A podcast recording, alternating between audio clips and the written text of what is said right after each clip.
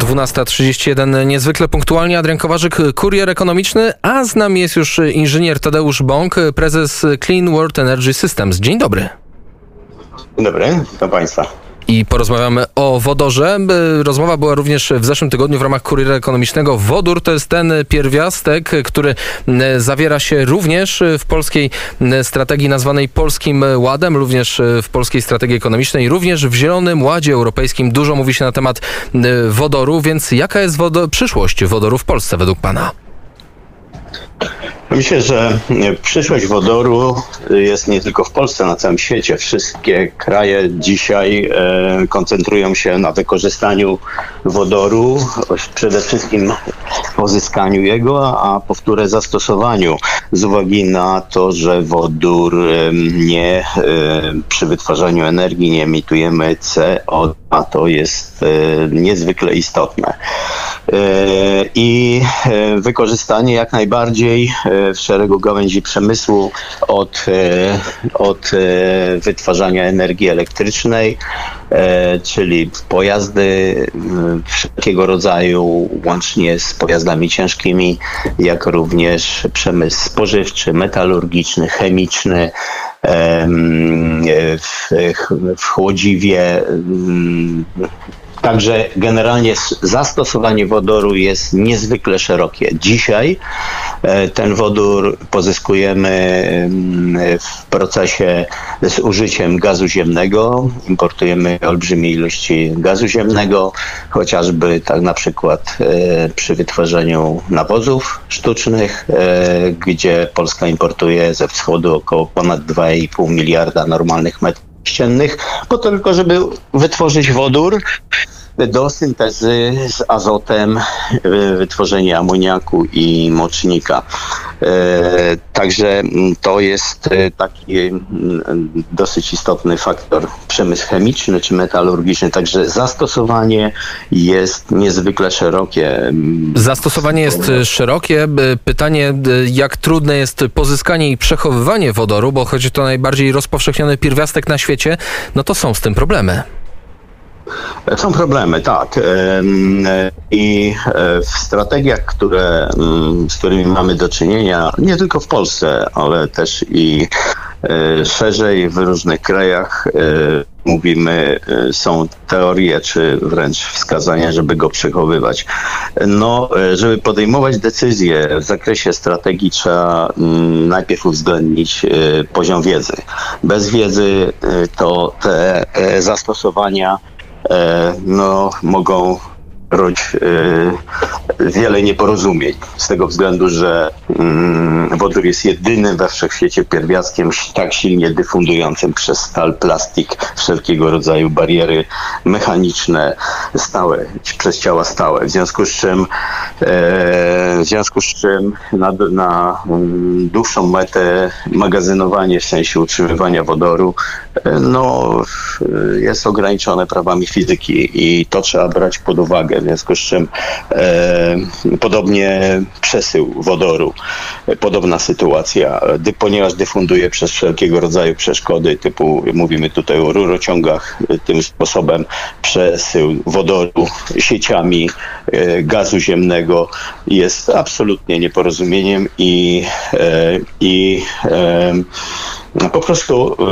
no, przenika przez ścianki. Ale to nie da się zbudować, nie, tylko... nie da się zbudować rurociągu, przepraszam za pytanie może naiwne, ale nie da się zbudować rurociągu, który przesyła wodór, bo słyszymy, że Nord Stream 2 za jakiś czas może być dostosowany również e, do przesyłania wodoru, dziś e, gazu, takie e, plany są w przyszłości, no więc jak to jest? E, e, wystarczy wiedza elementarna e, szkoły średniej, technikum e, i gdzie wiadomo, że buduje się specjalne rurociągi stalowe, no, dosyć grubych ściankach, po to, żeby ten wodór przesyłać. I takie rurociągi są, ale to są rurociągi techniczne, procesowe, na przykład w Niemczech, gdzie się wytwarza wodór i on jest kierowany bezpośrednio do syntez. E, natomiast, e, e, natomiast i co ciekawe, wodór ma znowu, jeśli chodzi o te mm, stalowe, wszelkiego rodzaju, nie mówiąc już o żeliwnych rurociągach, ma tą cechę charakterystyczną, że powoduje korozję wewnętrzną, osłabiając strukturę ścianek, czyli jeżeli są pod ciśnieniem jest wodór tłoczony, ścianka się rozwarstwia. I to jest wiedza, każda uczelnia to, która się zajmuje wodorem, to zna to są e, przekroje struktur stalowych. Wiadomo, że wtedy e, osłabia się niezwykle ścianka e, stalowa. W związku z czym no, tego typu rzeczy jak prawa fizyki przy strategii należy uwzględnić. Oczywiście Znane są deklaracje Gazpromu, że będzie przesyłał, mieszał wodór z gazem ziemnym i przesyłał do, do Europy. Z tym, że musimy sobie wziąć pod uwagę jedno, jak nasi, nasze spółki dystrybucyjne, przesyłowe dystrybucyjne, przykładowo Technik obrót detaliczny będzie sprzedawał i się rozliczał. Skoro wartość kaloryczna jednego metra sześciennego gazu ziemnego jest około 40 megajuli, natomiast wodoru jest 11. Czyli innymi słowy, jeżeli e, sprzedawca gazu ziemnego będzie chciał e, ten wodór dolewać w, w różnych ilościach, to teraz jest kwestia, jeżeli sprzedaje gaz ziemny o, o określonej wartości energetycznej, to jest pytanie, jeżeli doda połowę y, wodoru, czyli wartość energetyczna od razu spadnie, to za w jakiej cenie będzie sprzedawał ten wodór i w różnych miejscach, ponieważ gaz w sieciach się miesza, w związku z czym w różnych sieciach będzie, e, będą różne, różna wartość kaloryczna. To rodzić będzie e, setki tysięcy procesów sądowych, bo teraz Kowalski, który kupuje gaz, chce kupić określoną ilość energii, a jeżeli jest do, do, do, dolane do mleka wody połowa, no to nie może kupić tej, tego, e, tego, tej substancji jako mleko. No, to jest stan na teraz, to jest stan na teraz, ale spójrzmy w przyszłość. Unia Europejska mówi do 2050 roku. Oczywiście gaz jest przejściowym źródłem energii, później z niego rezygnujemy, więc jak rozumiem, wtedy ten problem z wodorem zniknie i z tym mieszaniem. E, mówi pan o tym, że będzie sam wodór przesyłany. Tak jest. Tak zrozumiałem. Tak jest. E, oczywiście możemy sobie coś takiego wyobrazić. Teoretycznie mamy kontakt z ludźmi, e, z, którzy uczestniczą w programie e, Hydrogen Europe i to jest jeden z elementów, który jest e, silnie poruszany, że to jest mm, należy to wziąć pod uwagę i zmierza, w którym kierunku idzie czy to jest ma sens, czy to nie ma. Na razie jest to na etapie deklaracji, natomiast są prawa fizyki jeszcze, tak? Jeżeli nałożymy prawa fizyki, no to w tym momencie z, z, trzeba spojrzeć przez pryzmat, y, przez pryzmat też ekonomii, czy to się opłaca, czy nie opłaca. Niemniej jednak nie ma wyboru i y, to jest bezdyskusyjna y, sprawa, że wodór jako, jako surowiec to jest przyszłość. Tylko, że e, no, strategia mm, powinna uwzględniać zastosowanie wodoru w taki sposób, żeby, e, żeby zmitygować te ryzyka wszystkie związane z przesyłem, z wartością kaloryczną, z wybuchowością, e, co też jest niezwykle ważne. Oczywiście mm, z, także od strony przesyłu to myślę, że na, to jest w tej chwili tylko proces deklaracyjny czy deklaratywny, natomiast Natomiast e, prawa fizyki i korozja wewnętrzna rur starowych, stalowych mm, też ma tu niezwykle, niezwykłe znaczenie. To za chwilę, jeszcze, za chwilę jeszcze o ekonomii, ale powstaje pytanie. Miesiąc temu deklaracje były. Polska może stać się hubem wodorowym, hubem wodorowym, tak powiedział premier Mateusz e, Morawiecki. Podkreślił, że jesteśmy potęgą w produkcji wodoru, chociaż nadal mamy problemy, choćby nie ma u nas stacji tankowania wodoru, więc jak, e, jak rysuje się ta przyszłość wodorowa Polski? E, to jest kwestia decyzji też i politycznych, ale i decyzji gospodarczych, czyli wyznaczenia pewnej strategii rozwoju polityki, strategii wodorowej, tak?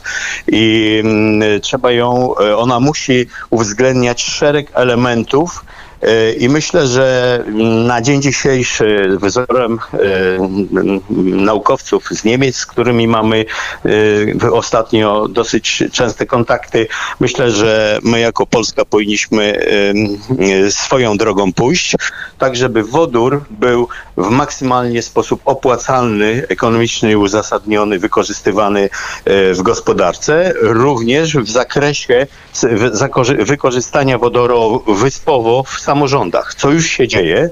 E, mogę dać taki przykład, że w kilku gminach, gdzie prowadzimy projekty z wykorzystaniem odpadów, e, z wodór wyprodukowany w instalacji właśnie bazującej na odpadach komunalnych, bo w tej chwili, jak wiemy, wszystko ceny idą w górę, to, to jest cenne paliwo, jest, jest tracone praktycznie przez miasta, to my mówimy ok, w strategii powinno być zakład, który jest dla samorządu, na terenie samorządu, zagospodarujący lokalne zasoby energetyczne, czyli, czyli odpady, wytwarzający ciepło i energię elektryczną, która może być konwertowana na wodór, a wodór może być e, wykorzystany do napędu lokalnej miejskiej e, trakcji komunikacji samochodowej, czyli w miejscu a nie przewożony, nie przesyłany sieciami, bo to tylko rodzi, rodzi straty.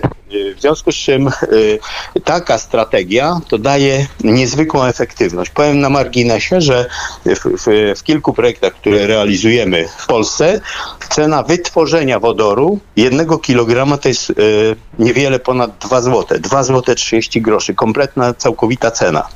Y, tylko dlatego, że jest to na terenie samorządu. Czyli samorząd może być niezwykle konkurencyjny, jeśli chodzi o koszt przewiezienia, y, y, koszt transportu ludzi, czy, czy y, również z zastosowaniem do, do pojazdów osobowych.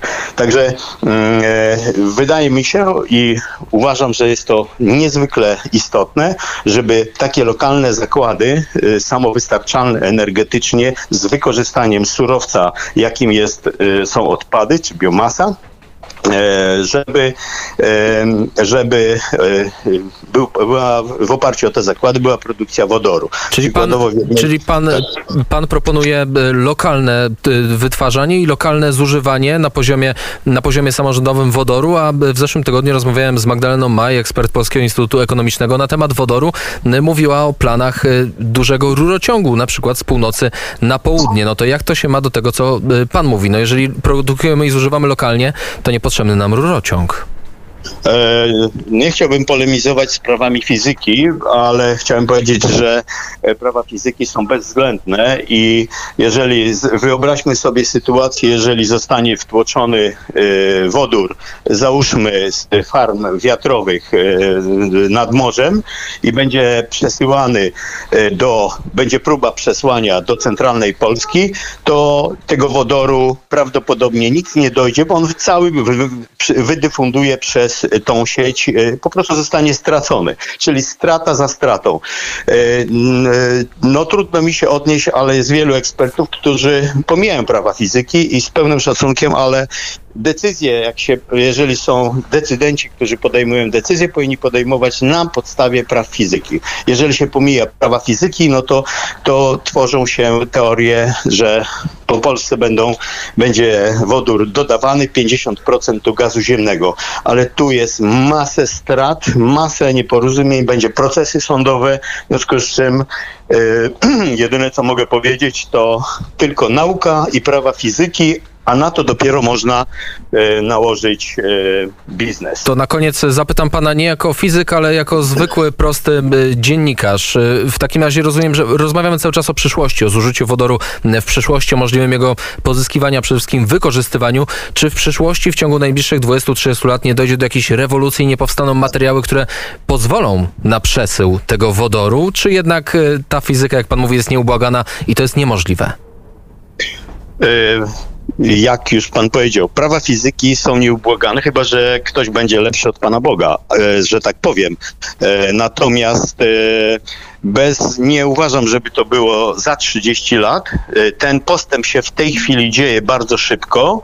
W Niemczech rurociąg przez Głowo do, do, do procesowy jest, tak? I wiadomo, ile jest strat na tym.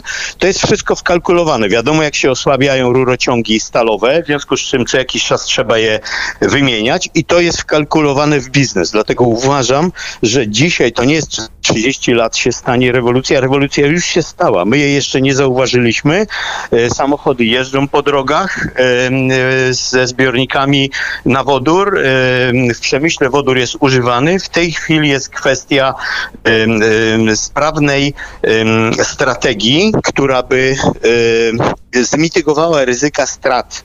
Mianowicie ukierunkowała strategię wodorową na określone sektory gospodarki, które największy mogą przynieść efektywność. A co najważniejsze, czego jeszcze nie powiedziałem. To już na koniec, bo nie mamy na, czasu. Tak, to na wodór należy y, patrzeć przez pryzmat sprawności, produkcja i wykorzystanie wodoru, przez, pryzm, przez pryzmat e, sprawności egzergetycznej, nie energetycznej. To jest wielki błąd sprawność, patrzeć przez pryzmat sprawności energetycznej, dlatego że sprawność egzergetyczna to jest wykorzystanie energii użytecznej. A dzisiaj, jeżeli na, będzie wodór produkowany z farm wiatrowych na morzu, to e, i w elektrolizerach rozstawionych w różnych miejscach, to oczywiście przy produkcji wodoru wiadomo, ile jest ciepła się wydziela, wiadomo, ile się wydziela tlenu. To wszystko jest, są straty. Natomiast, natomiast w efekcie efektywnego e, e, w pozyskaniu, to koszt jest mniej więcej około niecałych 8%, czyli jak ta efektywność to są prawa fizyki i, no, i, I tu postawimy, musimy patrzeć. I tu postawimy trzy kropki. Dziękuję serdecznie. Inżynier Tadeusz Bąk, prezes Clean World Energy Systems, był gościem Kuriera Ekonomicznego. Dziękuję i do usłyszenia i mam nadzieję, że dokończymy tę rozmowę. Dziękuję bardzo. Do widzenia.